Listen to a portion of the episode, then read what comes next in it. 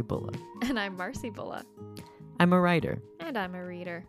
and this is Bookins, a literary podcast. where we talk about Books. how you doing. You know. you are.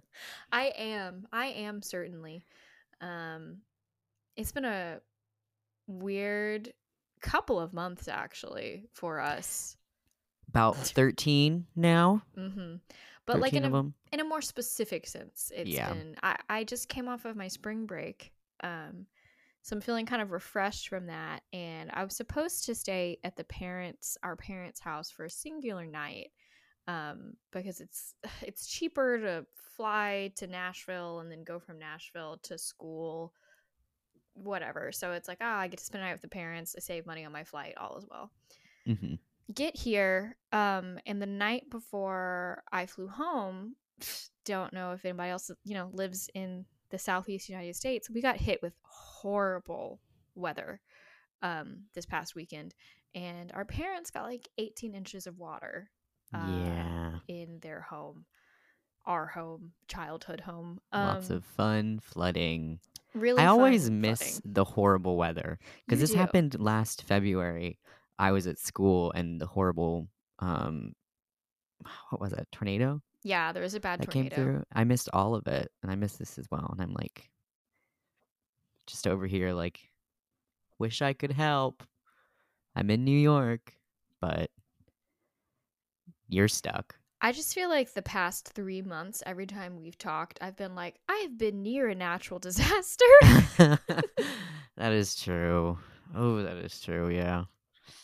So it's just been weird um, because I like was like, April's gonna be my month, like, and it You're still could be. it. It's not April yet, but March grabbed me and said, "I'm not done with you."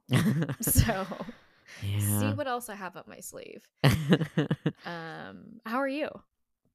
um, I'm okay. I tried to make a dinner for myself tonight. Um, I tried to.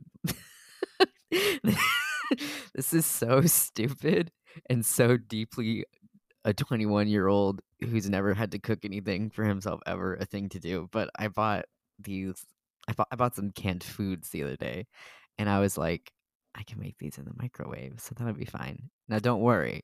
There's no there's no explosion in this story, but I first of all I bought a bunch of canned foods. Did not buy a can opener, so had to go back for that one. I was like, I guess I'll, I was like, oh, I can just use a knife. No, you forgetting that. I don't. Number one, no, I no, I cannot. Number two, I don't even have any knives. I only have like plastic utensils because I'm stupid and a little evil gremlin man. And so I did not have a can opener, so I had to buy one. And then I tried to use it today for the first time and couldn't figure out how to work it. And so I eventually got the sharp part to do it. But I think I did it upside down because instead of cutting like you know how you're supposed to do it so it gets the like circle bit on the inside Yeah. i cut off just like the first eighth of the can so i did end up getting the carrots inside of it but not in the way i was supposed to and then i didn't even eat the carrots because they were so bad i don't know Why would you get i was like carrots? i'm gonna Fresh cut my hand carrots up are so cheap. I don't know. Well, cuz I got I got like a bunch of like the stuff that we usually eat at home for like vegetable dinner whatever cuz we're vegetarian. Like green beans and corn and can- and and carrots and just, you know, whatever whatever whatever. And I only wanted the carrots. And then I didn't even eat the carrots because they were so deeply bad. So Yeah, there's a there's a version gross. of this story where I had to go to the hospital because I cut my hand open on the side of that can.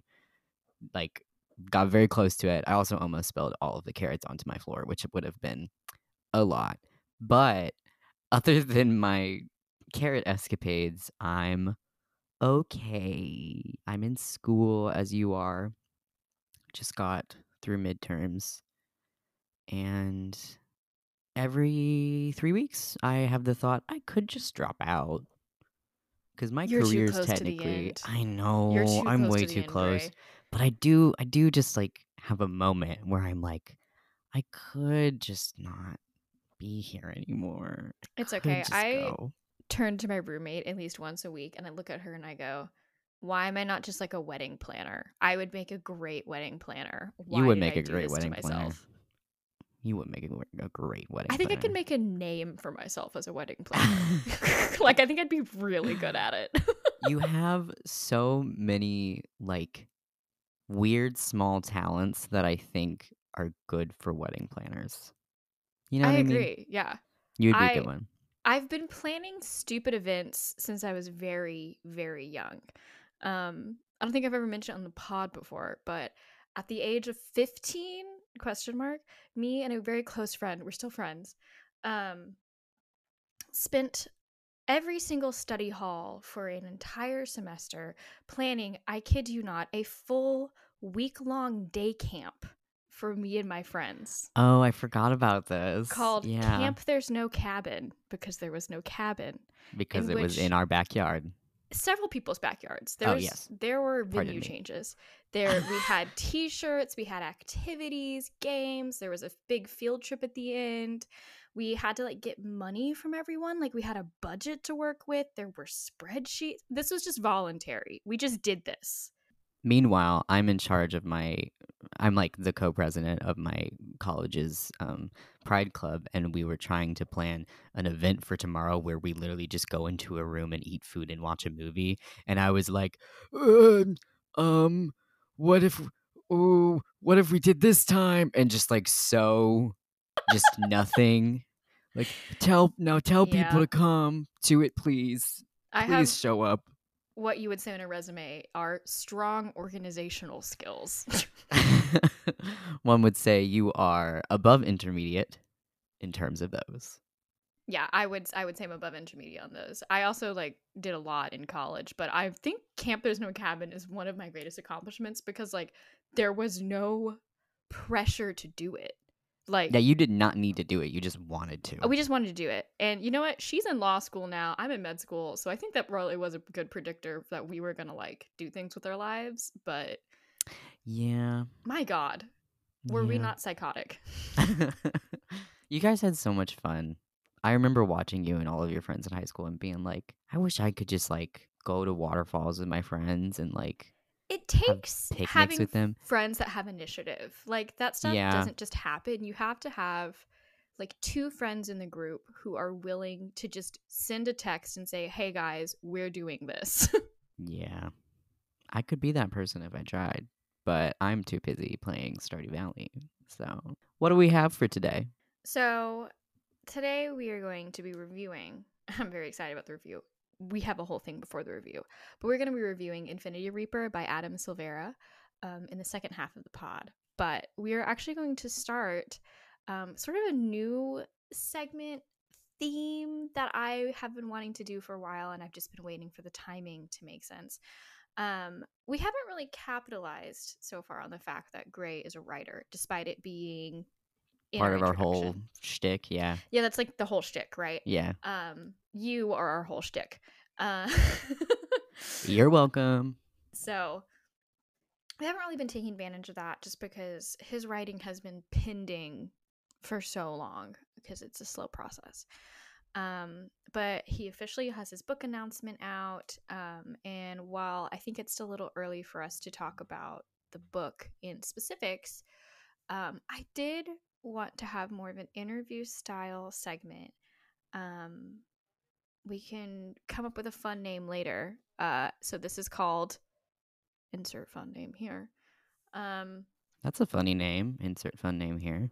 you're gonna cut it out, and it's gonna be your voice saying deadpan. Name we decide on later. Okay. Um, and I just wanted to talk to you, Gray, uh, because you are now officially like a real writer with a big boy job. You've gotten a paycheck for writing now, so that means that like you've made it. Um, I just wanted to talk to you about kind of the beginnings of the writing process for anybody that is listening that is curious about it, like is curious about the industry, doesn't really know anything about it or where to get started, you know, someone who has maybe thought for a long time like, "Oh, I'd like to I'd like to be an author. I'd like to have a book published, but just is very overwhelmed. Um, and I kind of want to talk about your story because you, I feel like, from at least my point of view, everything in your writing life you just kind of went for. Um, yeah. You just kind of did it. And I think that people could benefit from hearing about how you were like, I think, kind of your own advocate and your own, like, you were willing to put yourself out there. Um, you know, we didn't you didn't really know anyone who was a writer before you got into it. Mm-hmm. Um, so I very broadly wanted to kind of start the interview. We've sort of talked in bits and pieces about it before, but I thought I was going to ask. I always know the answer because I'm your sister and I was there for the whole time. Um, but for anybody who doesn't know, um, I kind of what what was your actual start? Like, how did you figure out that this was something that you wanted to do? Um, what kind of led you towards writing a whole novel? You know, you didn't stop at mm-hmm. fan fiction or short stories. Like, what what made you realize like I want to write big long form works like that? Mm-hmm. Um, well, sometimes I stretch the truth and say that um, when I was like eight, I was like, blah, blah, blah, blah, I'm gonna do eight year old things and write a little book. And that was when I was like, oh, I'm gonna be a writer. Um, which is like kind of true in that like I do remember writing these books on Word in our on our shared computer room computer um with the like huge like 72 font fun transitions because I just liked playing around with Word cuz like using a computer was new and exciting and interesting as an 8-year-old. Um but like honestly it's because I started writing fan fiction when I was like 10 and I just never got over doing that and then when I was in high school I started thinking about well, okay. I started thinking about what it was that fanfiction was doing for me and what it was that I wasn't getting from the things that I was writing fanfiction for that made me want to write any of it at all to begin with. And the things were the characters and the feelings. And um, I was like, I think I want to make stories for people and I want to make characters that stay with people for a long time. And I, I want to base basically I want to write something that other people want to read to write fan fiction for. Like I want that to be an act that we are doing together because it is like a relationship that. between, you know, the creators and the and the mm-hmm. fan creators. And um so I actually was like before I was like I'm going to be a novelist and I'm going to write young adult books, I really wanted to um, be an like an animator, and so I went like back and forth um, in late middle school and early ish high school between wanting to work on cartoons um, for shows like Avatar: The Last Airbender and like Steven Universe and stuff. Between wanting to do that and wanting to just write books. Um, for reference, for, you have actual like visual artistic talent as well. I don't think we've ever mentioned yeah. that that you like draw. Yeah, I do lots of drawing. I tried writing several web comics, did not take off, but because I, I eventually realized after like playing with forums that like the one that is the most natural to me is a book. Um, even though I've got my fingers in a million different little pies. um, I mean, we literally we have a podcast. I do poetry. I have a poetry book. I just did an album with our dad. Um, like I have, I do still want to eventually write for a cartoon, um, or a television show. Like that is still th- something that I'm like think is cool and I'm interested in. But the one that like I kept returning to was prose fiction. Um, and so then I, when I decided I didn't want to be at the public high school that I was at for for my freshman year, uh, the one that you were at, I was like, well, I'm going to go to this art school and they have a recently developed literary arts program. And so I transferred into it and then it just sort of became it, it, it allowed writing to be the thing that I did. Like that was it. Um, not that I didn't do other stuff, obviously, yeah. but like well, you basically got to have a major in high yes. school, which was really great. Yes. And so I was able to do that. Um, and then there was this basically like a NaNoWriMo camp, but it like is not affiliated with NaNoWriMo, but it's that same concept of like write a book in a month. Um, there was this place um, in Nashville doing it. And so I joined it when I was 16 over the summer. And I um, wrote the first draft of my book that's published, getting published soon. Um, and it was very bad and very, very different from what it currently is because I was 16 years old. Um, and I was pretty sad after that. I was like, this is what I want to be the thing is I am going to write novels and eventually I'll get my hands into other stuff maybe too, but like I want to write books for people. And so I just started looking up how do you get published and doing research on querying agents and figuring out how I could get my stuff in the world. Um, and I started querying with this book when I was 17, way too young, uh, way too early in the process. But, and I obviously nobody was interested in it, but one agent actually took the time to respond and she did not offer representation, of course, but she said, like, this is like, you have something here and I think it's too early for me to offer representation or anything, but I really believe in you and I really think that you can go somewhere with this and I really hope that you find an agent who wants this book because like there's a gem in this and I and I remember reading that and being like I wasn't even upset that I'd been rejected because it it felt like such proof that like this is an attainable thing. Um and then after that it was just like rejection rejection rejection rejection rejection um, so i really i really don't know how long i would have kept querying with this book if it weren't for the fact that my first experience with it was someone uh, an adult who was established in the community because i was you know 17 telling me like you have something that you need to keep chasing um so thank you to that agent uh. um but yeah, and then I just kept doing it, and then I graduated high school, and I was like, I guess I'm gonna major in creative writing too, because this is like my thing. And I did a Twitter pitch contest, which I don't know, Marcy, you know what that is because you were there for it. But um, yes, but explain it. Yeah, so basically, it is a thing that happens, I think, twice a year. There's like several of them, but the one that I was doing was called DV Pit, um, where authors will go on Twitter and from like 8 a.m. to 8 p.m., they will tweet a pitch of their book. So 280 characters, whatever the number is, whatever. Um, just very quick. And then you tag it with, you hashtag it, whatever. I don't know. What do the kids say? Whatever. With like DV Pit and with whatever. And during that time, agents who are interested can like your tweet as a way of saying, I liked this premise, you should query me because I might like the book and I might offer you representation. Um, and so it's a way for people to like interact and get their ideas out there and get feedback from agents and like editors and see like who's interested in what and like take the initiative to query someone because maybe they liked your tweet, whatever. Um, and DV Pit is specifically for our authors who are marginalized. Um, but there's also Pit Mad, which is the like more general one.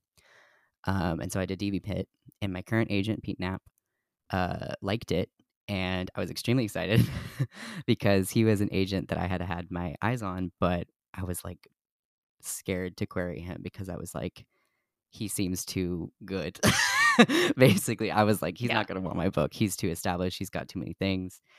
Um, and also because at that point I was mostly just doing DV Pit to do it. Like I wasn't even like completely convinced that I was going to try and sell my book. Like I was moved, I was working on a different project because I'd I'd given up because I'd gotten so many rejections. I was like, clearly there's something here that is not clicking with people. I need maybe I need to focus on something else and on a second book and then come back to this one.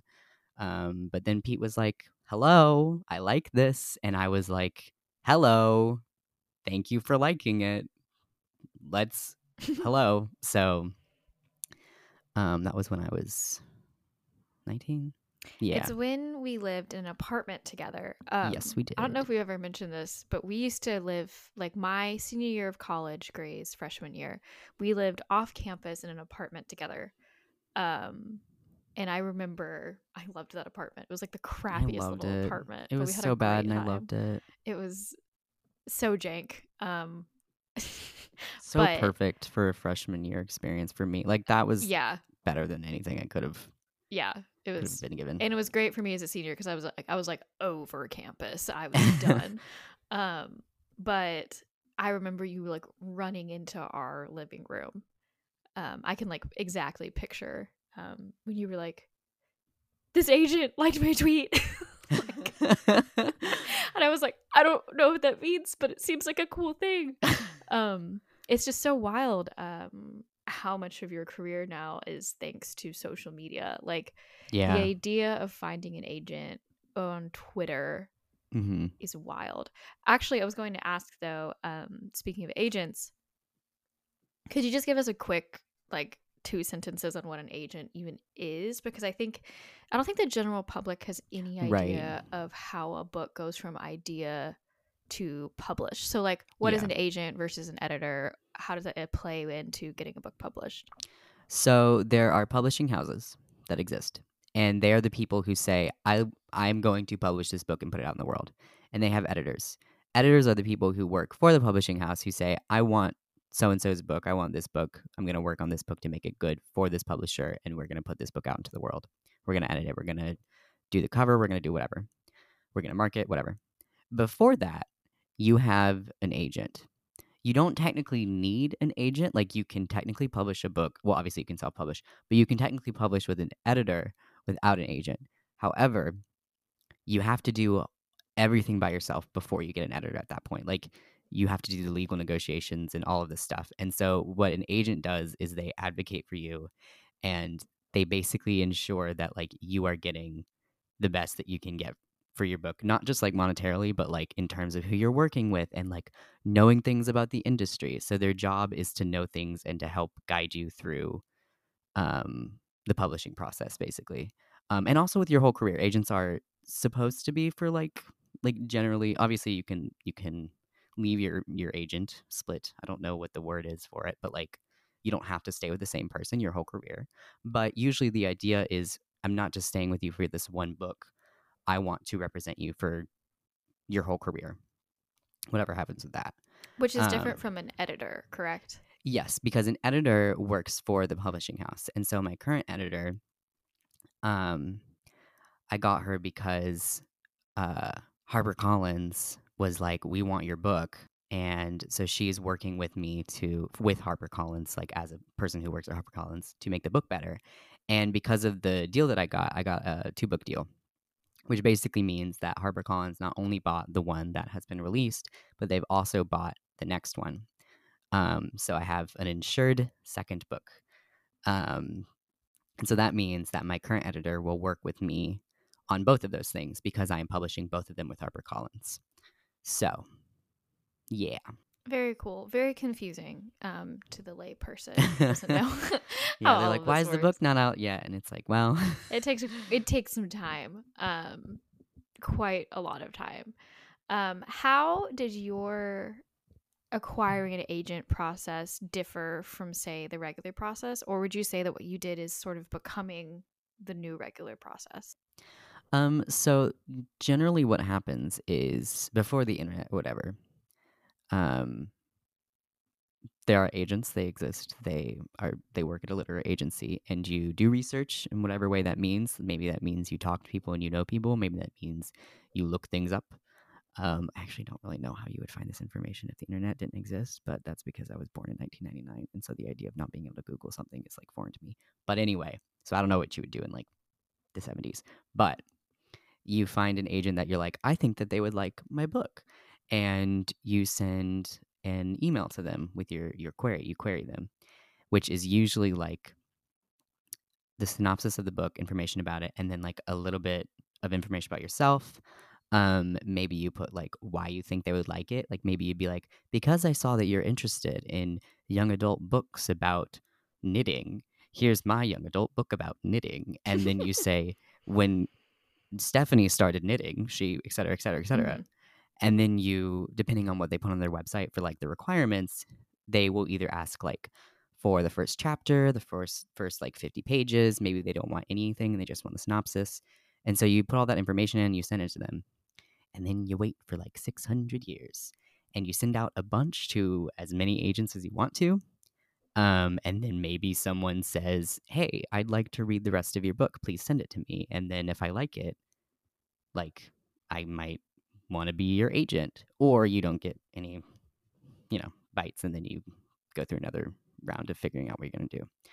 So the only real difference between that and and what happened with me was that I had a bit of a leg up because of DV Pit in that I already knew that Pete had an interest. Um, I would say though that like like like because I still had to query him, right? Like I still had to send him that email and do research on like Yeah. what does he want and stuff like that. He So didn't the say main like I'll represent you based on a tweet. Yeah. he just said, "Hey, I like this premise. Maybe I'd like the rest of the book."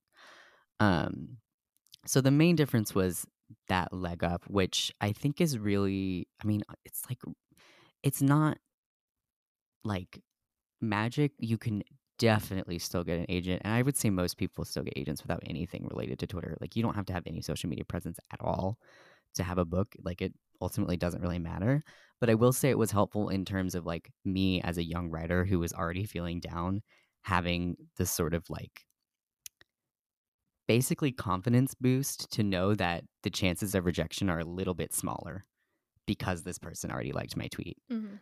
Um, I don't know the stats on how many people are like getting agents from things like DV Pit and PitMad.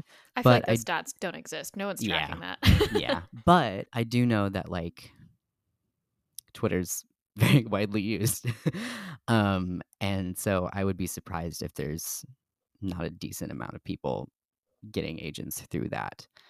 Um, but you know, So, kind of related to that, actually, um, you so like you said, you submitted your book for query for the first time at like seventeen, and you got that very kind rejection from uh, the one agent. But you then didn't find real representation until you were nineteen. Um, so another two years, and a lot of that time, I remember you were spending revising it, kind of taking the notes about how that agent I think had said like this book needs like just months of revision basically. Mhm. Um but you then had to restart the agent finding process and you got rejected many a time during that.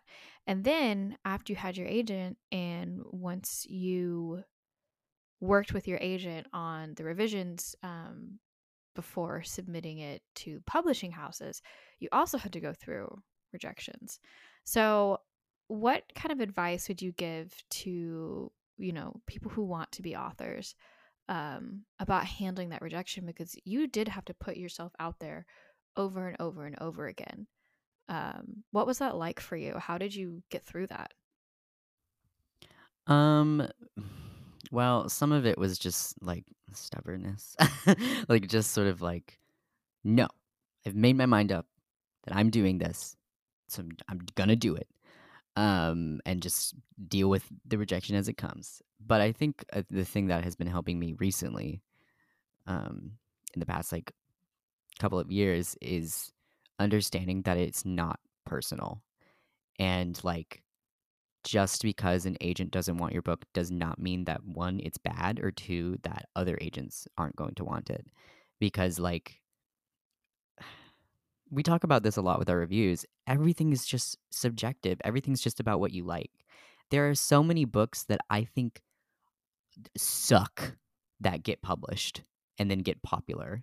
I hate them i don't think there's anything redeemable about them but a lot of people do and so like just because someone says like i don't think that i want to offer like i, I can't offer up representation right now or the more common thing which is just silence because people are busy and so like they usually a lot of people won't respond unless it's to offer or to ask for more information or for the rest of the book or whatever um that doesn't necessarily reflect on your worth or your book's worth or your talent as a writer or whatever sometimes it can mean like maybe there's more work that I need to be doing, especially if you're getting consistent feedback like, "Hey, I think I I like this, but this pacing is is rough."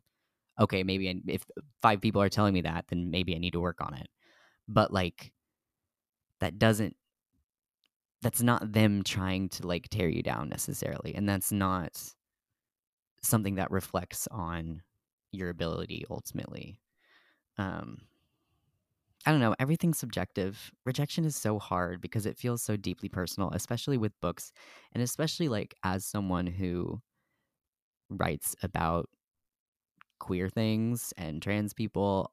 There were a lot of moments where I would feel like, okay, cool. They just don't want my book because it's trans. They don't want my book because it's about X, Y, and Z, and they don't like that in a book. Whatever, whatever, whatever. And that sucks, and it's true a lot of times. Not a lot of times, but like there are obviously cases of transphobia and homophobia and whatever because that's the world we live in. But like there are going to be agents that specifically want trans stories and queer stories.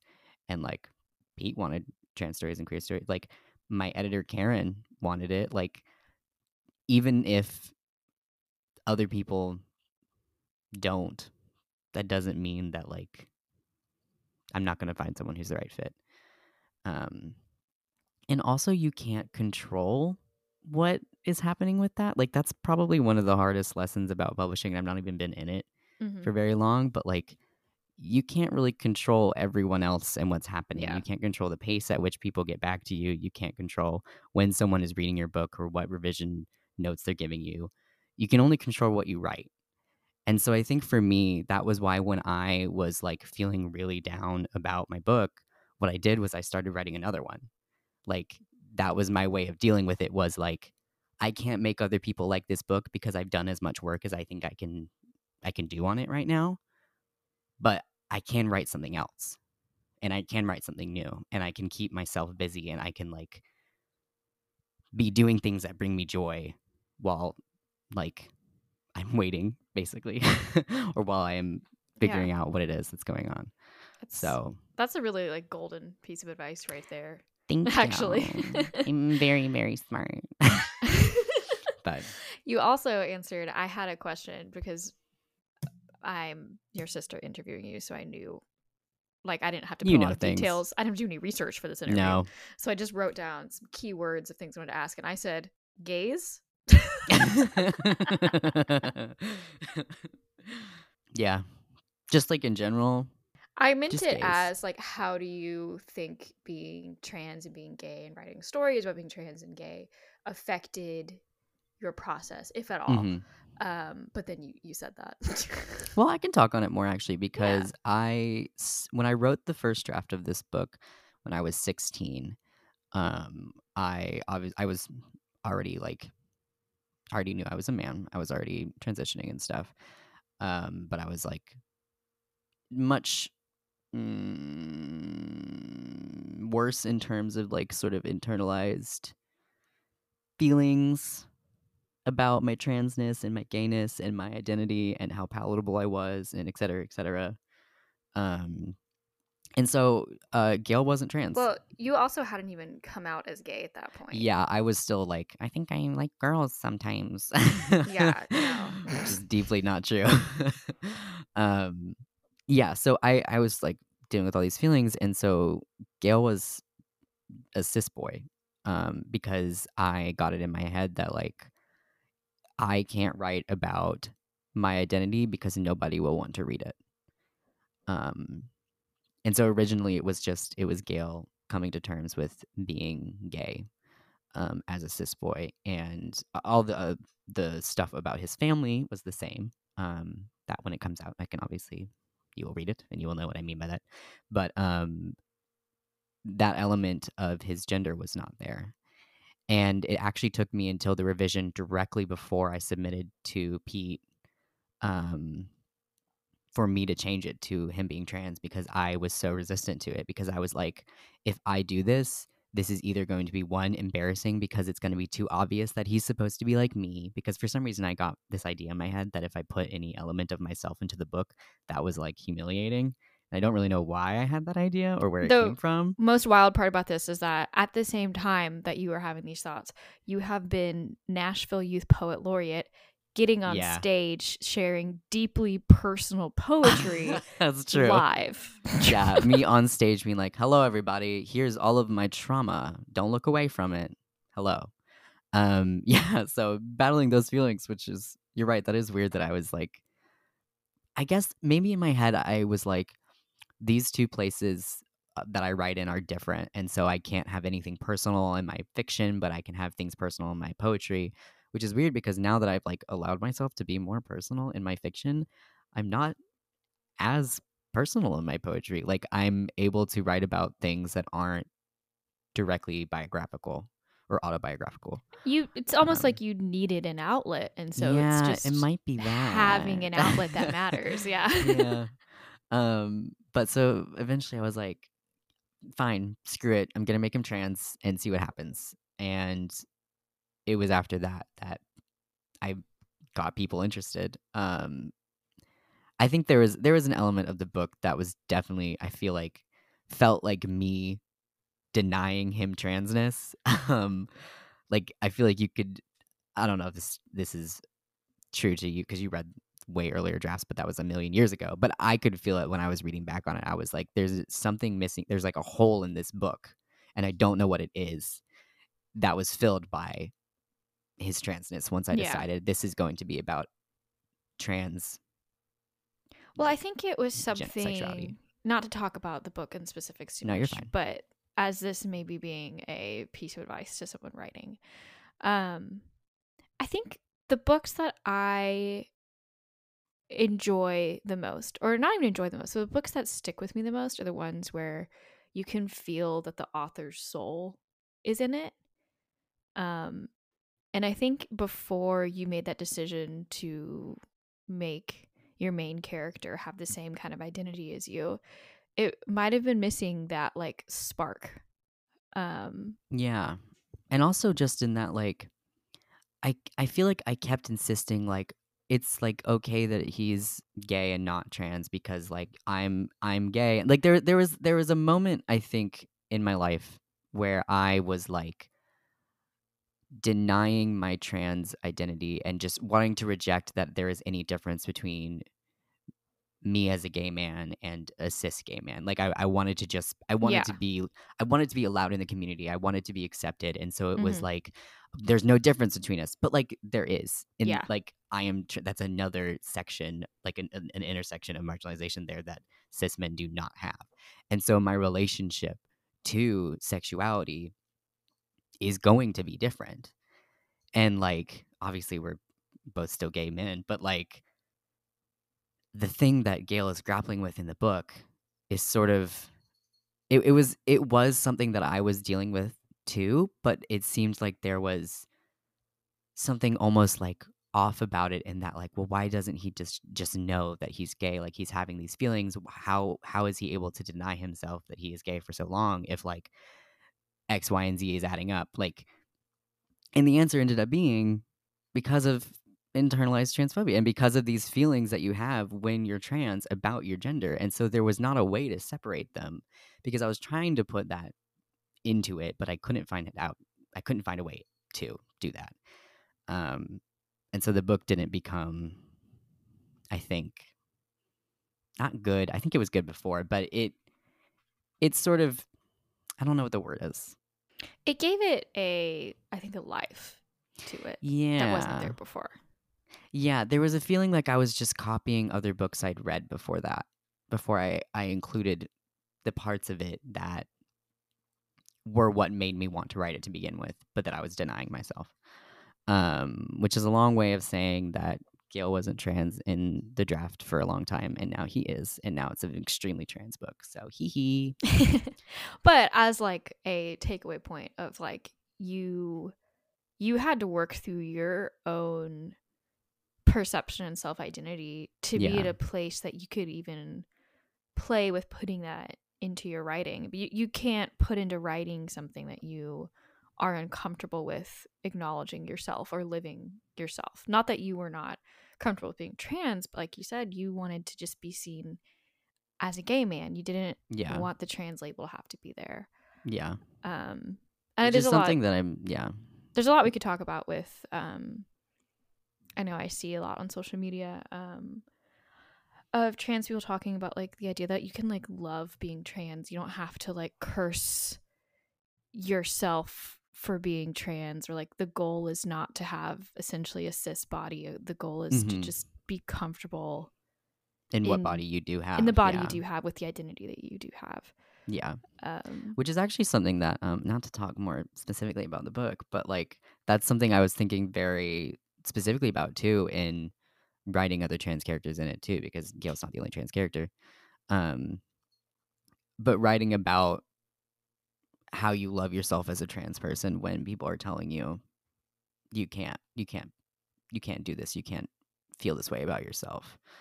Um yeah trans joy trans love etc etc but um you know well, thank you for talking with us about that. yeah thank you um, for asking me I, it's, I just like hearing about the process and your process. Uh, writing is something that is so like inconceivable to me as like an art form. which is so weird to me because you like are such a creative person and you're really good at stories Yeah, I think I am. I think I'm good with words. Yeah. Um, but I just the idea of like a long form narrative with a beginning, middle, and end is like extremely daunting to me. Um, it's just not. I didn't get that gene. I do. I have other talents, and that's all right. it's wedding it's okay. planner talents I'm wedding planner talents. Um, I have You other can come up- things. you can come up with a concept though Yeah, like nothing else That's true. you need to be in a writer's room I That's think I I'm would saying. like love just just just a couple times in my life. Like I don't think I would need I don't need that obviously as my career because I'm not even going into the arts as a career. But No. I would love to just sit in a writer's room and just like say ideas. and just be like but what if we did this I do think that comes from my logistical brain though. I like thinking through problems and solutions. that's true yeah So that's why I think I'm good at concepts because I was like, okay, you give me an inch, I can take it to a mile because I like thinking cause and effect. yeah Um which is a skill that's like really hard as like someone who just I if I could I would just write books without any plot. I would just be like and then they're hanging out and listening to freaking I don't even know Hayley Kiyoko or something. Like that's like all I want to do in my books. What's interesting Um, is that shows up in our book preferences. I like very Yeah. plot driven books and You want stakes to be high and I'm over Mhm. here like I really liked when they had a conversation that was funny. like that didn't move the plot forward but it was funny. Know. Yeah. We have we have skills suited to our careers. I as a doctor am gonna need to be able to think cause and effect. Yeah, that's fair. All right. Well that was delightful actually. Um Yeah. I enjoyed that. You are, you are always shock me when you turn on your uh, professional voice. Really? Because we're usually just idiots together. yeah, we're just um, chilling. And then I'm like, hello, I am an author. That's the Michael Yeah. Gray vo- voice, not just the Gray voice. Yeah, yeah, that's Michael Which- Gray. really quickly, I just want to say the choice to make my author name something different from my normal name was a rough one. I would not change it because I really like Michael Gray Bulla as my author name, but it's very uncomfortable when people who are like uh, they this is not like offensive, but like it's very weird for people on Twitter to call me Michael because I'm like who is that? I don't know who Michael is. Michael is just- not me. really wait for when you make friends that are authors and they call you Michael and you get closer with these people and you never correct them that you actually I would never correct them. It took me months to Yeah. tell Pete that I go by Gray. But I was like, the "And by the way, extension of that is those people then feeling comfortable with you and eventually going, "Can I call you Mike?" Ooh, well, maybe now I just will like let that happen so that I can have someone calling me Mike. I feel like Mike is your dad, Sona. Oh, it is. Oh, it is. Oh, that's my dad's Sona. Like, I've started making. Sorry, For this is just us as siblings now, but I've started making upset noises the way that our mother does, in a way that is a is frightening to me as well as everyone else around me. I dropped one of the carrots Please that I don't. almost killed myself with on the ground and went ah. So Ian was like, "What just happened?" And I was like, "I just dropped the carrot on the ground." We all become our parents. It's so upsetting.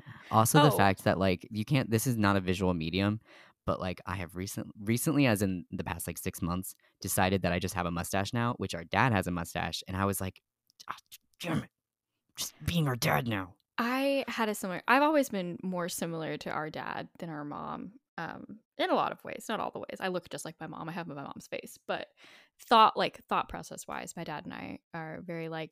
Um, I took a test the other day online um, that tells you how good you are at recognizing faces, and it turns out I'm only like four points away from being face blind which I've kind of always known about myself. Like I'm I'm really bad at recognizing faces. Like when I watch a TV show or a movie, if like characters that don't have really distinct features leave and come back in a different outfit, I, I can't recognize them. like I rely I on context. I rely on context clues a lot to recognize people that I don't know well. Like obviously if I actually like see you regularly, I know your face because I'm not face blind, but I'm very bad at like seeing a face and knowing that I've seen it before. I made dad take it. oh no!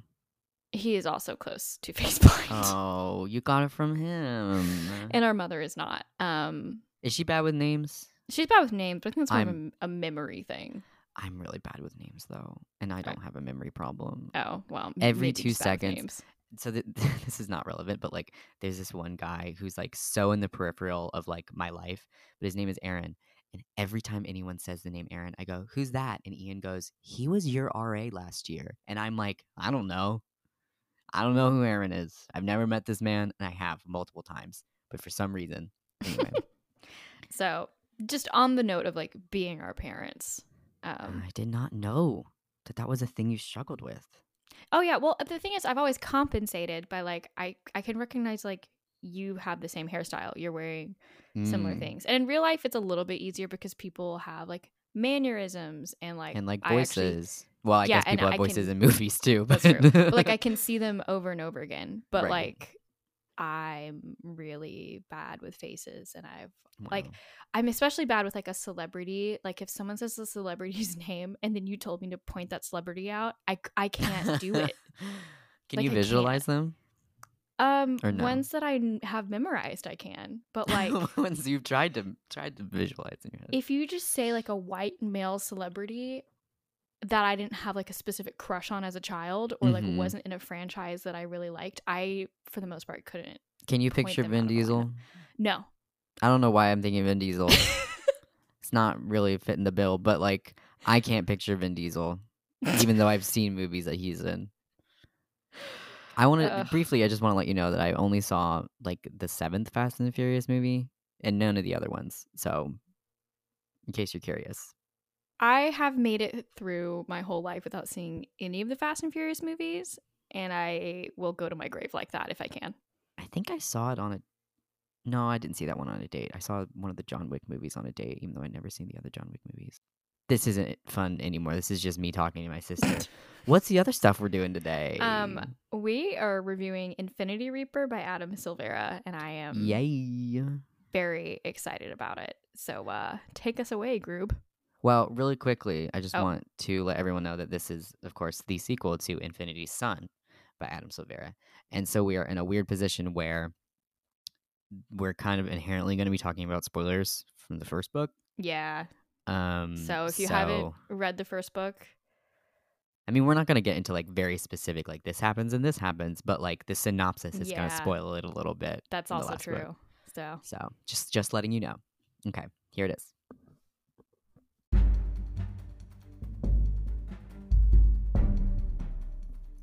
Emil and Brighton Rey defied the odds. They beat the Bloodcasters and escaped with their lives, or so they thought. When Brighton drank the Reaper's blood, he believed it would make him invincible, but instead, the potion is killing him. In Emil's race to find an antidote that will not only save his brother, but also rid him of his own unwanted phoenix powers, he will have to dig deep into the very past lives he's trying to outrun. Though he needs the help of the Spellwalkers now more than ever, their ranks are fracturing, with Maribel's thirst for revenge sending her down a dangerous path. Meanwhile, Ness is being abused by Senator Iron for political gain, his rare shifting ability making him a dangerous weapon. As much as Ness longs to send Emil a signal, he knows the best way to keep Emil safe from his corrupt father is to keep him at a distance. The battle for peace is playing out like an intricate game of chess, and as the pieces on the board move into place, Emil starts to realize that he may have been competing against the wrong enemy all along.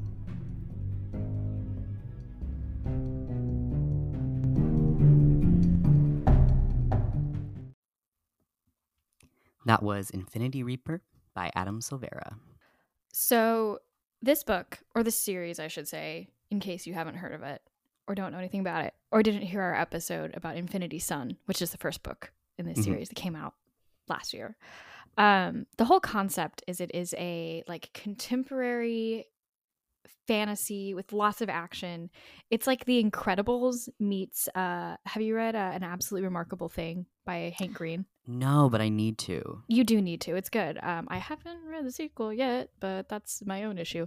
Um, but um, I say that because that book is like a sci-fi, but like a modern day sci-fi, and like social media is really integrated into it. Um, and so these like main characters have like a huge social media presence, um, and that's like a big driver of certain parts of the story. There's TikTok in Um, this book, by the way. There is TikTok does exist. It's like the same universe, except some people have powers um, that are sort of like superhero esque. Like they're not like magic like wands. It's like magic like the Incredibles. Like some people can like phase through walls. Some people, um, you know, can fly and whatever. But it's also linked to the stars and like magical creatures. Like there are phoenixes and hydras and what have you. Um, so it's sort of a lot of different elements going into the book, but it's like very grounded in modern day society. Like it is current day New York that it happens in, um, which I just I think is a fun concept. Um, I love an urban fantasy. it's I didn't think I fantasy. knew how much I liked urban fantasy actually until this past couple months of reading because the last book we read was also an urban fantasy. hmm Um, and that was really good. really good lore by cannot remember. name. Alexandra Bracken, because I have you. the book in front of me right now. Um, and the book before that was also even not quite modern fantasy, but it was like urban fantasy. hmm Um, so we're kind of on that train. But um, all that to say, enjoyability for Infinity Reaper, I gave it an easy five. wow. Now I'm wondering if I should up mine because I gave it a four, but then I just now was thinking about it and I was like, I really liked it like a lot. I don't know if I well, I think I did like it more than the first one actually, now that I'm thinking about it. I think I did too, actually. And I really Yeah. liked the first one. We both independently rated the first one our most underrated new release of 2020. Yeah. Um, like it Because really for made some reason-. People are sleeping on this and I'm mad about it. I don't know why people like what you would have as an issue with this book. I mean, I have a couple of things that I like. I didn't give fives down the board, but Right. But uh, you know, I Yeah. I think Adam Silvera has an incredible job. Um, I have a lot to say about it. I'll let you. You, you gave it a four. Why'd you give it a four? Um, I think we can up it to a four point five. I don't know. I think everything about it was fun. Everything about it was enjoyable. I love the characters. I love the voice. I love Emil. I love Brighton. I love the complexities of the characters, um, which I can't totally get into without it being spoilery. But there's a lot of like nuance, um, in a way that Yeah, The- is very helpful it makes my heart To- sing. The nuance in this book. Yeah. Um, I love the action. I love the villains. I love the fight sequences. I love the world. I just really enjoyed reading all of this. Um, I thought I was going to sort of like have to force myself to finish it because it's a longer book and I'm not the kind of person that reads really long books. Um, I mean, it's not like really, really long, but it's 500 pages. Um, I'm more of a 300 page kind of guy. And so I thought like, oh, I'm probably gonna get tired, but like I super didn't. I was just like into it the whole time. Um, so I really enjoyed it. So 4.5, not quite a five for me, I think, Mhm. because, um, I don't know, just didn't just didn't It's feel okay. quite out of five, but definitely 4.5. So I have a whole list of things that I believe contribute to the five because I passionately like this book. Oh. Um, I will say off the top, um, sometimes when we are reviewing a book, I drag my feet to read it because I know it's like an assignment. Um, Even if I like the book, I just something about like knowing I have to read it makes Yeah. me like put It's it the off. Same thing with like school. yeah. Um, I did not have that problem. I like every time I wasn't reading, I wanted to be reading this, and I was like, I would get annoyed if like Aw. something interrupted my consuming of this. Um, so I'll just say like that. I think means that my enjoyability is a five. If I if it's truly something I don't want to put down, Then like that's a five. that's a big deal. Yeah. Um, it had like the it factor for me. Yeah. um, but also I just one thing I will say, and maybe this goes in writing style, but I think it more contributed to my overall feelings for the book.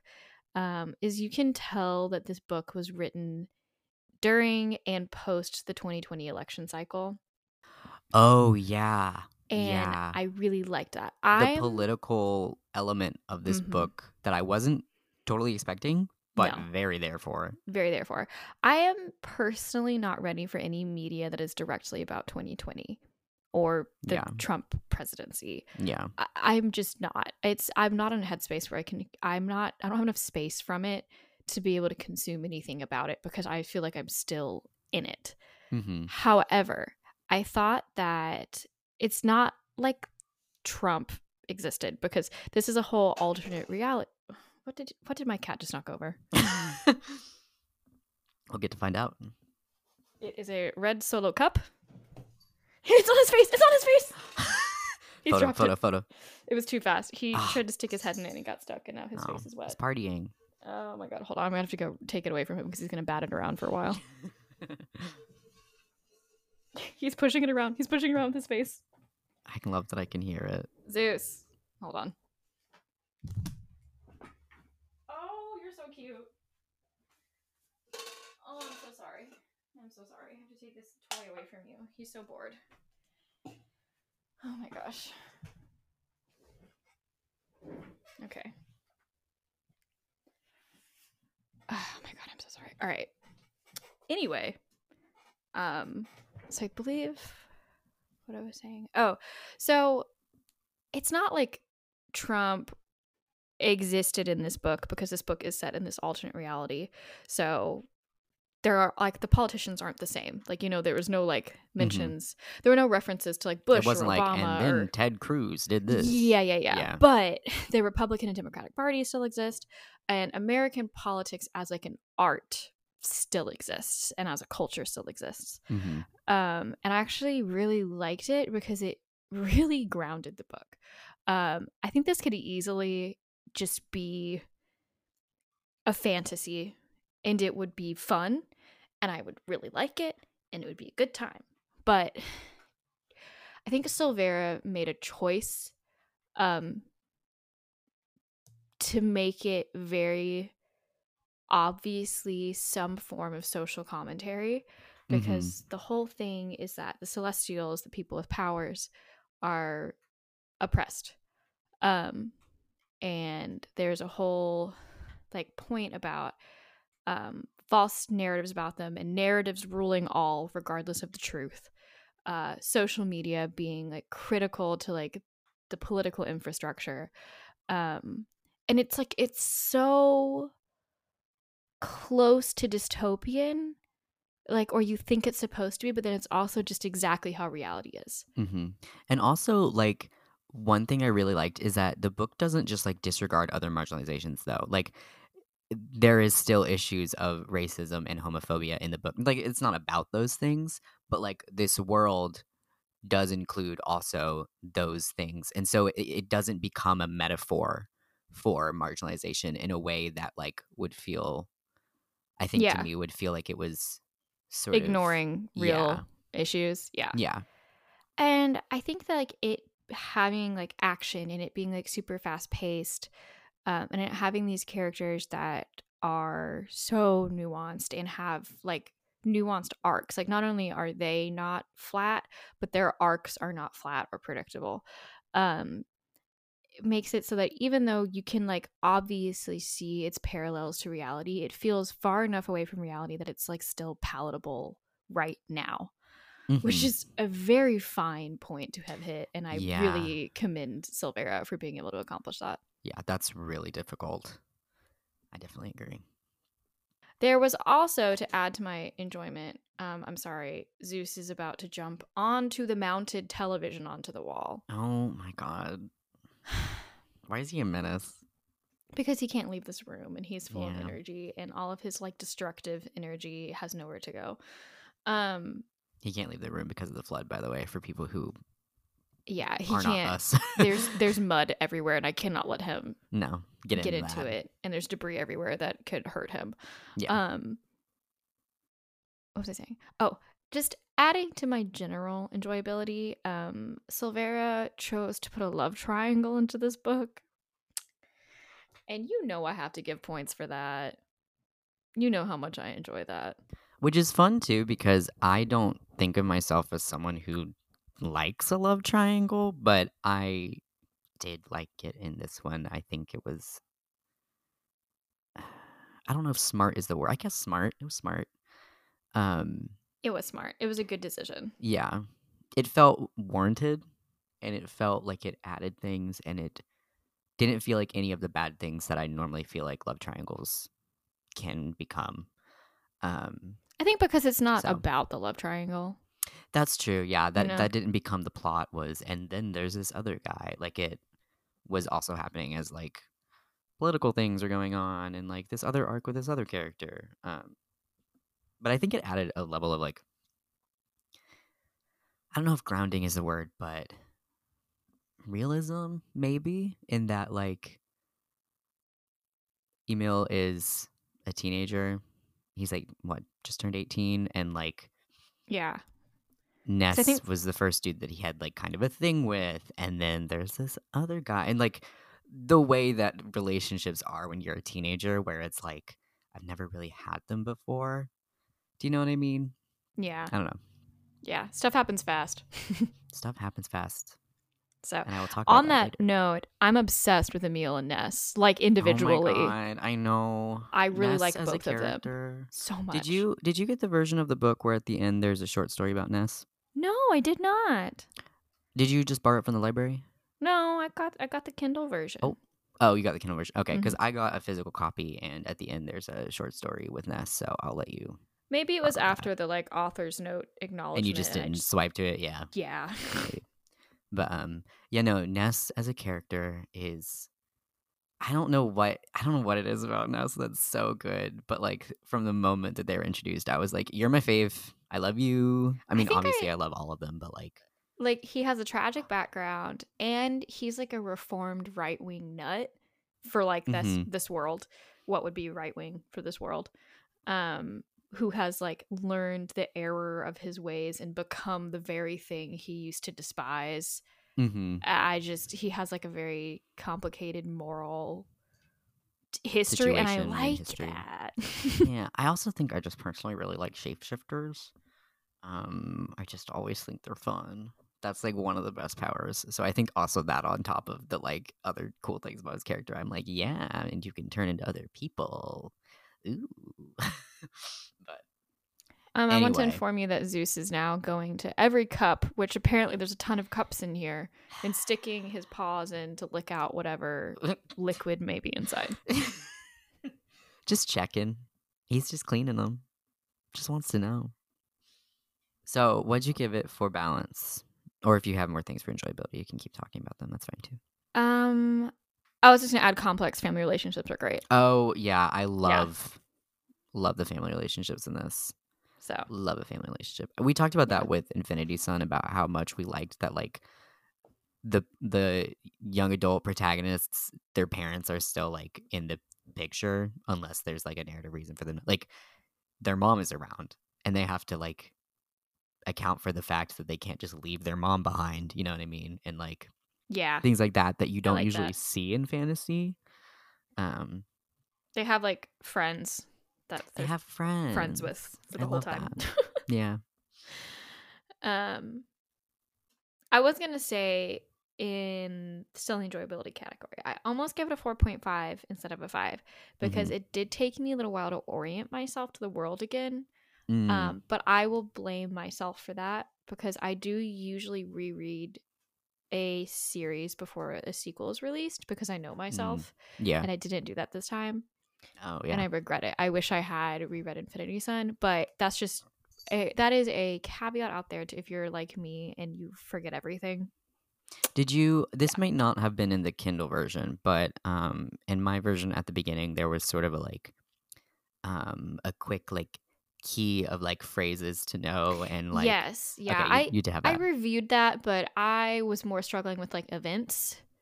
Like, Okay, okay, oh, okay. like what what happened then? What What, are they referring then? to? Yeah. Like that kind of thing. So, Okay, but that's yeah. that's more of a me problem. So I decided not to dock any points for it. Yeah, but a note to be thinking about if you're gonna pick up this book and you haven't read the first one in a while. Um, balance, I gave a three point five, but I'm not sold on that. I think I could be moved up because I really liked. I I do think the pacing was really good. Um, it was very quick. Everything felt very intentional to me. Um, and as someone who I've talked about this, as someone whose main problem when it comes to writing is making it not slow as hell, I was very like, oh, how'd you do that? as I was reading it and taking note of the fact that like the pacing was working. Um, but 3.5 felt right. I don't know. Mhm. That's fair. What do you think? I gave this is unheard of. Unheard Oh, of. uh-oh. I gave Balance a five. Oh wow! I was like, that either means you gave it a two or one of those things. because this book I did the thing where I bought the audiobook and the Kindle because I like to switch off. Right. Um and the audiobook, I didn't really ever see how many pages long it was because it had the Kindle like locations on, Mhm, but the audiobook was like 15 hours long. mhm. And it kept my attention The whole from time. the second it started until it ended. Um, there was there were no parts where I was not fully checked in. Um, I thought about not giving it a five because it just seemed ridiculous, but then I like couldn't think of any actual critique. And then I remembered that it was over 15 hours long. And then I said, no, you know what? Silvera knocks us out of the park. There are like definitely distinct like acts or like Mhm. movements. yeah, Um, but I like that because it kind of breaks it up a little bit. yeah. Um, those are good. Those are useful. wish there had been, and this is something I've only recently started thinking about because you started mentioning it, Right. like parts. I almost Mhm. wish there had been distinct like parts, like part one Part two. part two, part three, um, Names just to like them, yeah. break it up mentally. But it wasn't necessary. This would have been nice since it was Mhm. long. Especially because the chapters are really short and there's a lot Mhm. of them. Yeah, Um, but yeah, but I yeah. I I like the short chapters because it feels really snappy, and I think I don't think this would necessarily work in all cases, but there are four different POVs, and that might seem like a lot. Only lot. four? There are four regular ones. It's Oh, Emil, oh yeah. Yeah, Oh. Emil, Brighton, um, Ness. Ness, and what is her name, Maribel. Um, I thought. I guess I thought there was one more, but maybe I'm crazy. no, I think that's it. Okay. I don't know if they like snuck someone in. For, like, maybe they snuck o- someone in at the very end in the last book, and that's what I'm thinking of. Yeah. Um, but what I was gonna say about that is that it's four POVs and they're pretty short chapters, and it doesn't like evenly perfectly switch off like this person, then this person, then this person. Um, Mhm. but I felt that the por- the four POVs kept it moving. Um, so Yes, when definitely. one set of characters was having downtime, the other set that you're hearing from was not. So it was really like snappy, snappy, snappy the entire time because he really utilized those POVs, to POVs. skip the parts that you didn't really want to hear without Mm-hmm. it seeming like unnatural or like it was a montage or something. Mhm. Um, I just, I thought he just did a great job. Ah, Dang. Well, now I gotta give it a four because you've convinced me. Ah, I'm giving it a four I just think being able to hold anyone's attention for that for long 15 hours. I yeah. I guess a I big I- deal. yeah, 500 pages, 15 hours of content where the whole time I'm like, yes, I'm into it. Yes, and also being able to juggle. I don't know if this goes into writing style or believability or balance, but like maybe it's all of them. But like being able to juggle so many concepts and characters and things, and they still feel like they don't feel disorienting. I didn't feel disoriented by them. Um, I mean, later when you get into the person who's kind of the other part of the love triangle, there's this whole other like concept, not whole other, but another world basically, um, another group. You had the Dreamcasters, not Dreamcasters. Oh my God, Bloodcasters, and then the Spellwalkers, and then some other groups, and all of them felt distinct and also fleshed out in a way that is really hard to do when you have that many characters and th- that many things going on. Yeah. he Um, did not rely on um the fact that it takes place in a quasi real world. He he did world building. Yeah, he said, mm, "No, I'm gonna, I'm gonna do what I want. I'm gonna make there be like seven different moving parts, seven different groups Yeah, of people going Like on. this is not a lazy fantasy. No. Not at all. Expectations. What were you expecting? What'd you give it? um I'm not gonna lie, I forgot to rate expectations. So you talk and I'll tell you my Okay. my rating. Um, I gave it a four. I was expecting something of the same quality as Infinity Son. Um, and there were a few plot points I was like kind of could tell that were gonna happen. I guess that's more I don't know. I don't know where else that would go. Um but it exceeded my expectations still. Uh because like we said, Silvera knocked it out of the park when it came to just everything about this. Um, so my expectations were not only met, they were exceeded.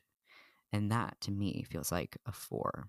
But not enough. Like, this is again where expectations gets wonky because I feel like if I'd been expecting a bad book and it was the same quality, it would have been a five. But because I was already expecting a good book, it's just a four instead of anything higher. So, expectations of four. Yeah, I decided to give it while you were talking a 4.5. um and I think this is just a testament to how much I liked it because I really liked Infinity Son and I was excited for this book. Um I think somehow I forgot how much I liked the world Silvera I agree. I forgot that too, and I don't know how. I don't remember know I was like, I do remember that I liked the book, but I don't remember what was it that I Mhm. liked. And then I read this book, and I was like, wait, why, how could I have forgotten? exactly. This is what I liked. And so I think because of that, I am bumping my expectation score. Um like it just I expected it I expected to like like it and I loved it. Mhm. Yeah. Um and I expected to like the characters and he did some little twisty turns with some of our faves that I thought was just genius. Like I'm so glad he base like I don't think he like punked out, you know? Like he was Mhm. not afraid to take the like maybe harder choice in Yeah. certain situations. Um and I liked that. And so I think I like I I think he surprised me with things. Um the quality was just there. I just I really I really enjoyed it. So 4.5 I'm happy to give. Um, have you read any of Silvera's other work other than this series? I feel like I have, but I'm actually not positive. So, I feel like you would have remembered because he always has Mhm. very distinct plot lines. Um, I'm just curious because, like, I think that also was part of my expectations. Is like I already have read other things by him that are not Mm, fantasy, and so. I kind of know like what what I'm gonna feel, basically, in terms of um, is this book gonna devastate me? The answer is yes. Um, but yeah, you should get into it. Read some of his other stuff too. I really should because I have loved the two books Yeah. I've read by him. So, like, why am I Um, not reading his- more things by him? His other book they both die at the end has been like it, i think it came out in like 2017 um which is not that long ago but enough that like it recently has been getting a lot of attention and i'm not totally yes. sure like okay. No, I've why. noticed that. I, Yeah. I've been seeing it on like BookTok. I saw it at Barnes and Noble on. I, Yeah. This is why I was about to say I saw it on BookTok, and then I saw it at Barnes and Noble on the table that was like TikTok favorites. So that's why. um. But I was Yeah. like, I was like, huh. maybe it's just because people on tiktok were talking about it so much that it like, Yeah. i don't i don't know how it like came back up that it's so good because I remember It's when it new. originally came out. Yeah, but and I remember it it did receive like obviously people were into it, but like I don't remember it being as like yes, you need to read Yeah. this book as it currently is, which I'm very happy about. It's always very nice um yeah. to see books that are not like 2017 is not that long ago, but like are not immediately new getting attention because like that's one of the things that is like kind of worrying as like an author who especially I feel like with books like young adult where there's so many of them, it's like there is this fear of like it's going to get left behind and like if I don't get all this attention when it first comes out, then that means the book is a flop completely. And so it's always really nice for me to see books like that that deserves the attention to begin with, but like for some reason or another didn't get it, getting it later on. Um and finding the book like finding its readers later on. I wonder if Um, it's um with coming out with Infinity Reaper. And Maybe, people yeah. just paying attention to him, and so that was, I assume, the f- the most recent book before. and I'm pretty sure there's series. making they're making a film or TV adaptation of his first book, um, More Happy Than Not. So maybe that's also he has a lot going on for his career yeah, right he's got now, a lot of seems. stuff. Yeah. Anyway, anyway, um, writing style.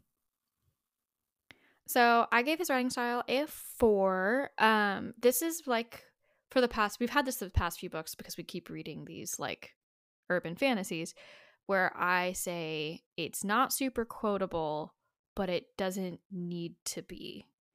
Um, you want Mhm. it to be like easy to read and snappy and quick.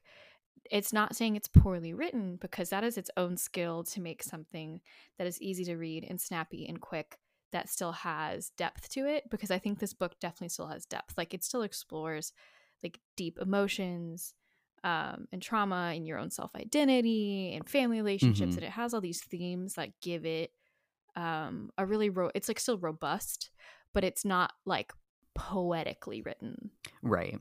You know, The focus is not on the words themselves so much as like what it is happening. Um, yeah, I agree. I gave it a four for similar reasons. Um, yeah, not a super quotable book. Doesn't need to be. Glad it wasn't. I think that it would get, be too much. Yeah, It would lose its Um, fast pacedness if you were getting bogged down in the language. yeah, You know. yeah. Um, I also will say something I did like that Silvera did. I am the pickiest. You probably know what I'm about to say about slang. The Yeah. I am brutal, and I thought his usage of slang was just fine. That's fair. so What it now? Speak on that. I know you've told me about it, but speak on it. I just think that using you're talking about, like- slang in dialogue is a slippery slope. Um, there is a razor razor thin line of what I think is acceptable slang to be used in a book before it becomes grotesque, before it just sounds like an adult trying to sound like a teenager talking. You're talking. You're talking about things like saying "OMG," yeah, lulls, like Yeah. in dialogue. Yeah. exactly. Um, I talked about it a lot um, when we when I read like period pieces, historical novels, Oh yes, yes. and when yes. authors try and use slang to put a novel in a time period instead of just having characters talk like now, but just about things back then. I hate that. I absolutely hate it. You're not writing for an audience in the 1920s. You're writing for a modern audience. Write for a modern audience. Mhm. Um, or alternatively, YA books written by obviously adults who are trying to sound like teenagers, and it just sounds like I'm the cool mom. Um, right. And I think he didn't do that. There was maybe like one or two instances of it, but for the most part, I was pretty like, all right, this is fine. To be fair, I'm no it- longer a youth, um, and maybe the youths would disagree, but Yeah. from my eyes, it was fine. Didn't which I- feel gratuitous. It didn't feel gratuitous. It didn't feel um, pandery. I think Yeah. is how it can I feel think- sometimes. I think there's also an element of like when you're striking the balance, it has to do, I think, with like the longevity of the terms that you decide to include. Yes, you don't want to date it. Yeah, it's about the dating. Um, because like there are obviously there's obviously like slang and things that like teens speak, whatever, that has been a thing that people have said since like 2003 and it's not going to go anywhere. And then there's stuff that is so very clearly 2015 that it's painful. Um, yeah. And that's hard. And it's hard because when you're writing it, you're like, oh, well, it's modern day. So I want it to be modern. But then things change so quickly that, and, and because you're writing books two years basically before they come out, um, it is definitely slippery. Things can get lost very quickly. That's why, like, it's very hard to include a meme in your book. Don't do it. I don't, Don't think do. I've I don't think I've ever read a book that included a meme that I wasn't like, ooh, I know when you wrote this. Well, memes have such a short shelf life. yeah. Like, do not. Yeah. They have like two weeks where it's not cringe Yeah. to quote a meme. So, like, Yeah. Which is not. not how quick books go. so yeah. Know your medium. I know think, your medium. I think is the lesson there. Know Yeah. your medium. I think he knew his medium here. yes, he definitely does. Uh memorability. So I gave this a four. I feel that I'm learning from my past mistakes with this book in that I will remember the world a lot better now that we're two books in. Um, however, like so much happens that I know I'm only going to remember like main takeaways. I will remember exactly two events, probably maximum. But the fact that I think I'm going to remember like character names is big because I I do not remember character names. So happy to give it a four. I really enjoyed it. I'm leaving the book with like a very positive impression, Mhm. which I think is going to reinforce my memory of it. So I agree. I also gave it a four for similar reasons. Um, I think it's definitely. I haven't read a series in a long time, um, and I think definitely being two books in, there's like it. It gets it gets much easier to remember events and things that happened and world building, whatever, because obviously you've just had more time to be in the world. Um, and so I also really appreciated the thing at the beginning. I know that you were like still struggling with remembering stuff, but like I read that and I was like, nice.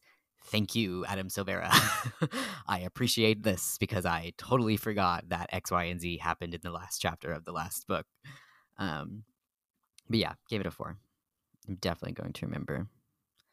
Uh, he's very good at um. I know I cut myself off mid sentence there, but like, why is he gonna give me with the cliffhangers?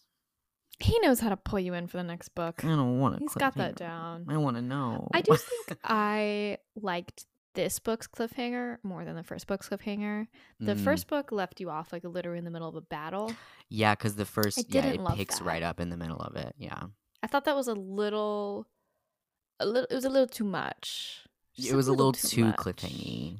But that is a critique for the first book, not for the second. book. Yeah, So yeah. it doesn't. I agree. This- here. This cliffhanger felt good in the sense that it hurt me, in the sense that I'm mad that I have to wait for the next one. But exactly. anyway. So- believability. I was about to say that. Oh. Um, I gave it a four, sort of because there like wasn't really anything wrong. um, Just sort of general, like, oh, it's good. yeah, it was like eh, nothing. Nothing took me out of the book because that's the thing with believability is you don't want to notice it. It- Yeah, A good believability is if you never thought about it yeah. while you were reading. Um, so nothing yanked me out really, but I that would kind of be a three. Like you know, if it was yanked nothing, a little. Yeah, if it was, you know, yanked a little bit, but like nothing that like totally ruined the experience. But I decided to give it a four just because of the extra points I mentioned of like it being tied to current events without it being about current events. Um, and I don't even know if he meant to do that or if I just like because it's something I'm bringing as the reader from my worldview. Um, but I just felt like it was a really good interpretation of like a what if about our world Mhm. that still takes into account the way our world works. Um, yeah. So I just. I don't know. I liked it. Give it a four. yeah. Um, I gave it a three point five because um, if three is like you were yanked out of it, um, three point five is because the only thing that I felt like, wait, what about was the timeline, um, not of like the events before, but of the book itself. Because there's a part closer to the end where he's like, "It's only been a month since I've known so and so," and I was like, "Sorry, it's only been a month." Um, and so that that was the only moment of like, wait, now I'm not sure where we are in time. Wait, what? Um, Who was it that He I think it was like Ness. what? He was like, I only knew Ness for like a month. oh, And I was like, what are we talking about? And I think it's because it's so fast paced and things are happening so much all the time that like that is part of why when there was a moment to pause and like ex- tell me in words like this is how much time has passed it felt disorienting but it wasn't huge um so that's why it's not a 3 um so 3.5 that was the only thing i could think of All right, so that brings my overall rating of this book to a 4.4, and I gave it a whopping five stars on Goodreads, so 4.4 feels pretty correct to me. I feel like I always use my good because I always do my Goodreads score before I ever sit down and do these because my Goodreads is just my gut. It's just, just what do I feel? Um, so it's always good when my Goodreads score and my broken down score I think are are the same. So, because to me a 4.4 and a 5 are the same. yeah that's fair um my total is of just a straight up 4 um and I don't think I rated it on Goodreads yet, but I'm probably going to give it a five because I'm more lenient with my Goodreads vibes than you are. Um, but that feels accurate to me. So, yeah, nice. What's that? What did what did you say yours was? Four point 4.4. four point two. Get into it. Yeah, sounds good. Sounds good to More me. four. I mean, more than four stars. I think this is one of the better books we've read. So That's most of our most of our books land in the three point something zone. So this is Yeah. good, They usually approach four, but this is like solidly here. solidly four. Yeah, feel good about it. Nice. All right, so that brings us to the end of our discussion of Infinity Reaper by Adam Silvera. Um, if you can't tell, we think you should get this book. Get the book. Buy the book. Read the we book. think you should read the book. Listen to Um, the audiobook. We really like the book. um, also, But- beautiful cover. Oh yeah, the, these these are great. These are great Gorgeous. on your, your little shelf. Um, do you have any idea of the timeline for the third book? Oh no, but I can check. Okay, If give me a you go ahead and look that up. Um, Yeah. While I am going to. Do we want to talk about our next read or the books we're excited for? Um, let's do the books we're excited for first. Okay, so I'll go ahead and talk about some of the books I'm excited for while you figure out that. Um, the first one I'm excited for comes out at the end of the month next month, and I actually wanted to do it for our next read, but it comes out on like the 20th, and like we wouldn't have time to read it and record, so I decided I'm just gonna read it by myself. Um, and that is Popa Show, Papa Show by Leone Ross. Have you seen this? I've not heard of this. The no. cover is stunning. Look it up right now. Okay, I I'm gonna do it. I literally want the cover framed print like in my home. Um, it is a magical realism slash fantasy um, that explores this archipelago. Um, I think called Popa Show, uh, where everyone who lives in this archipelago is born with just like a little bit of magic, like just something that's like kind of special about them. And so it is like a it follows a bunch of different people across one day across this magical little archipelago um and it just it's supposed to be like very sensuous and lyrical and just like beautiful um and This i just cover is insane. the vibes it give off Immaculate. are phenomenal and it just seems like something i'm gonna really like i'm gonna really like this book i can tell um i'm very Wow. excited to read it Thank you for bringing my attention to that. I had not heard of that it's one at all. gorgeous and i want more magical realism in my life because i like it so much Yes, so um there's a second one also Yeah, give it to me. um another magical realism because that's just sort of the vibe i'm in right now Yeah, um it's called the valley and the flood by rebecca Mahoney. I have heard of this one. Mm-hmm. Um, and so it basically this book uses magical realism and like a metaphor to explore grief and PTSD. Um, and it's about a girl who recently lost her best friend and she's kind of trying to escape her life. And her car breaks down in the middle of the desert. And so she walks, I assume walks, I guess I don't know, I haven't read the book, um, to the nearest town that's just full Mhm. of prophets. And she meets a prophet who's like, We've been waiting for you and also the whole town's going to be flooded in three days. Oh and god. so Rose, this main character, has to confront the death of her friend and her own trauma and like resultant pain through trying to save this little town that's going to supposedly be flooded and like understanding her connection to it like why she was drawn to it at all and it just looks i, I just the That concept really is good. interesting and i like Yeah. it um, so that's the valley and the flood by rebecca mahoney. And that first book i mentioned was popa show or papa show. I don't know. I'm not sure. Uh, by leone ross. So that's what i'm excited that. to read next month. I love that.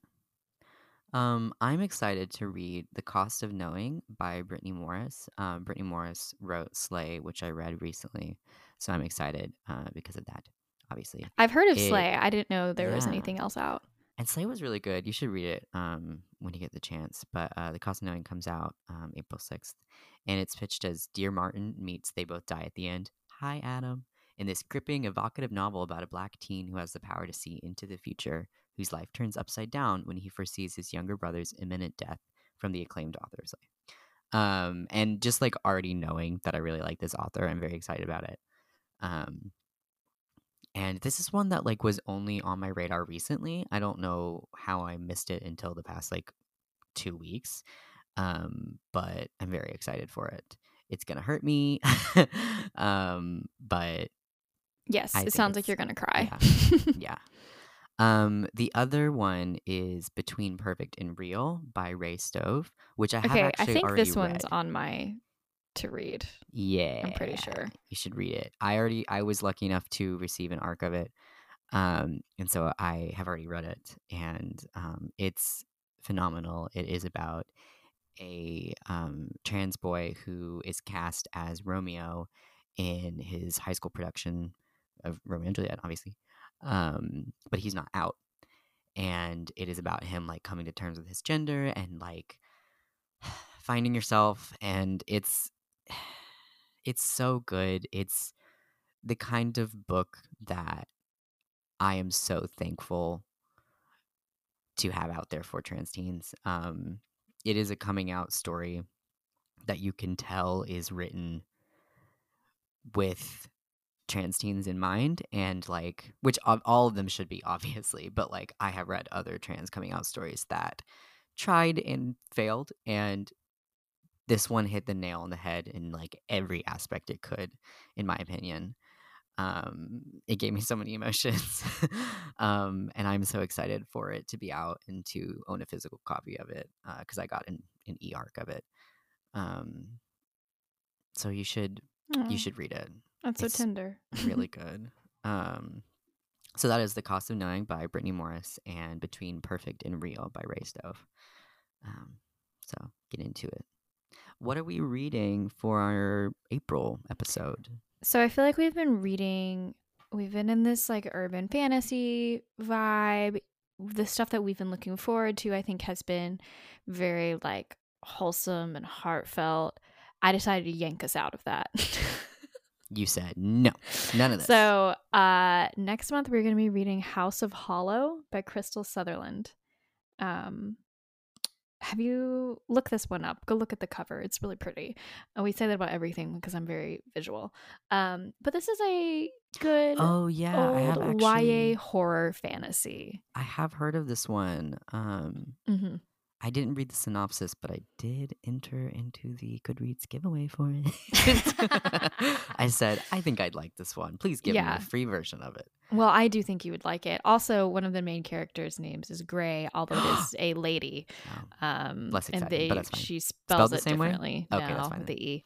Um, so it's about two sisters, and the older one, whose name is Gray, um, who just like their whole life have just like weird things happening to them. Like something they know something is off about their childhood, and there's like something mysterious in their life, but they don't really know what until Gray, the older sister, which is weird. It's just your your name is Gray. I know it's so deeply. Um, anyway, goes missing. Um, and so the younger sister Iris has to try and find her, but in the process, like uh, discover all of these things about their childhood um, that her older sister was keeping from her.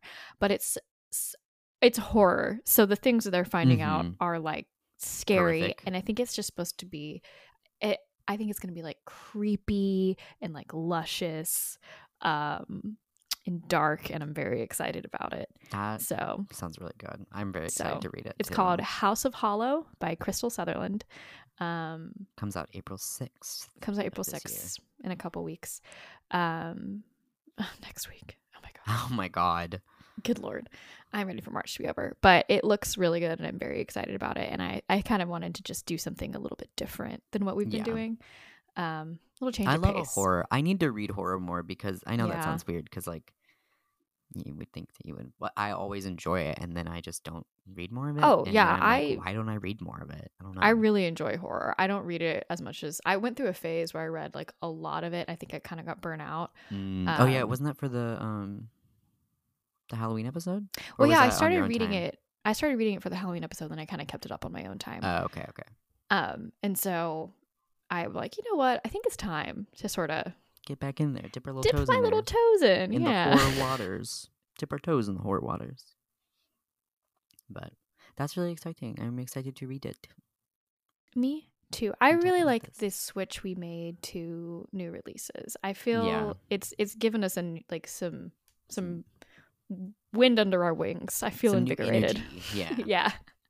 It's moving us forward, moving the plot forward, as Mhm. we all know. mhm.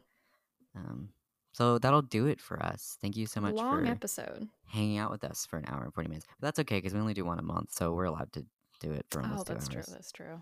Um, Yeah. I feel like it was a meaty episode though. I think yeah. there's not a gonna lot of fluff in this one. Last time when we were recording, Zencastr deleted because that's what we use. Sorry to put you on blast, Zencastr, but also I'm not sorry because you deleted our stuff. And so if that happens with this, I will cry. I will cry because I think this was some quality commentary we did today. Yeah. So But um, hopefully that doesn't happen. And thank you so much for being with us. You can find us on Twitter and Instagram at Bookend. Well, not Instagram because someone else took our username. But you can find us on Twitter at Bookend Siblings and on Instagram at Bookends Pod. And you can find me at Grey Bulla on Tumblr and Twitter and Instagram. Um, and also you can find me on Goodreads and have my book on Yes. Goodreads. Please do that. you cannot Um, find me on these things because you I'm cannot find mercy on these things. But because I'm a medical student and my social media has to be very Quiet. secure and tight and quiet. Very professional. Meanwhile, I get to be like, "Blah, blah, blah, blah, blah, fart joke, Yes, and it's like fine. exactly. Uh, today I ate a pretzel, and it's like whatever. Um, but yeah, thank you, and we'll see you sometime. Well, we for, won't see you for House of Hollow. You will listen to us talk about House of Hollow, mm-hmm. is what will happen, hopefully. Yes. Please do. All, All right. right. Bye. Bye.